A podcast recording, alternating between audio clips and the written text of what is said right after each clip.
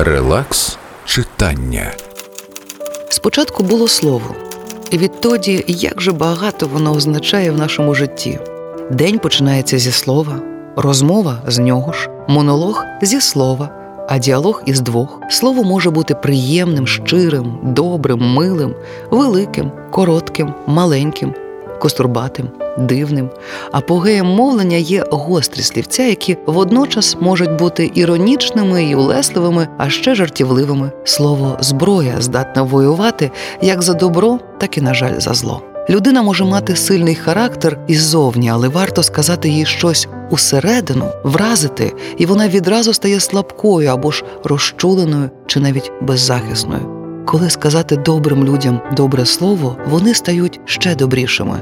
Слово – величний дарунок, який протягом життя треба вчитися, підбирати. Щоби дар не перетворився на тягар. Найбільше відчувають на собі силу слова люблячі люди.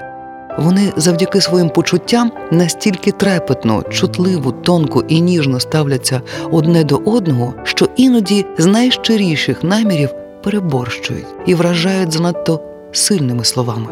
Зранити словом найлегше закоханих, адже вони надіються на взаємність, очікують на хороші слова і настільки бояться почути щось не те, що мимохідь їхні вуха самі генерують асоціації, абсолютно невідповідні до змісту сказаного. Життя – це гра в слова. Як і кожна гра, вона має свої правила і закономірності. Після великої кількості добрих слів рано чи пізно буде одне зле. Та мудрим людям варто його використати як іще один добрий старт, а не початок кінця. Адже слова – це любов. Святослав Черній. Слова – це любов.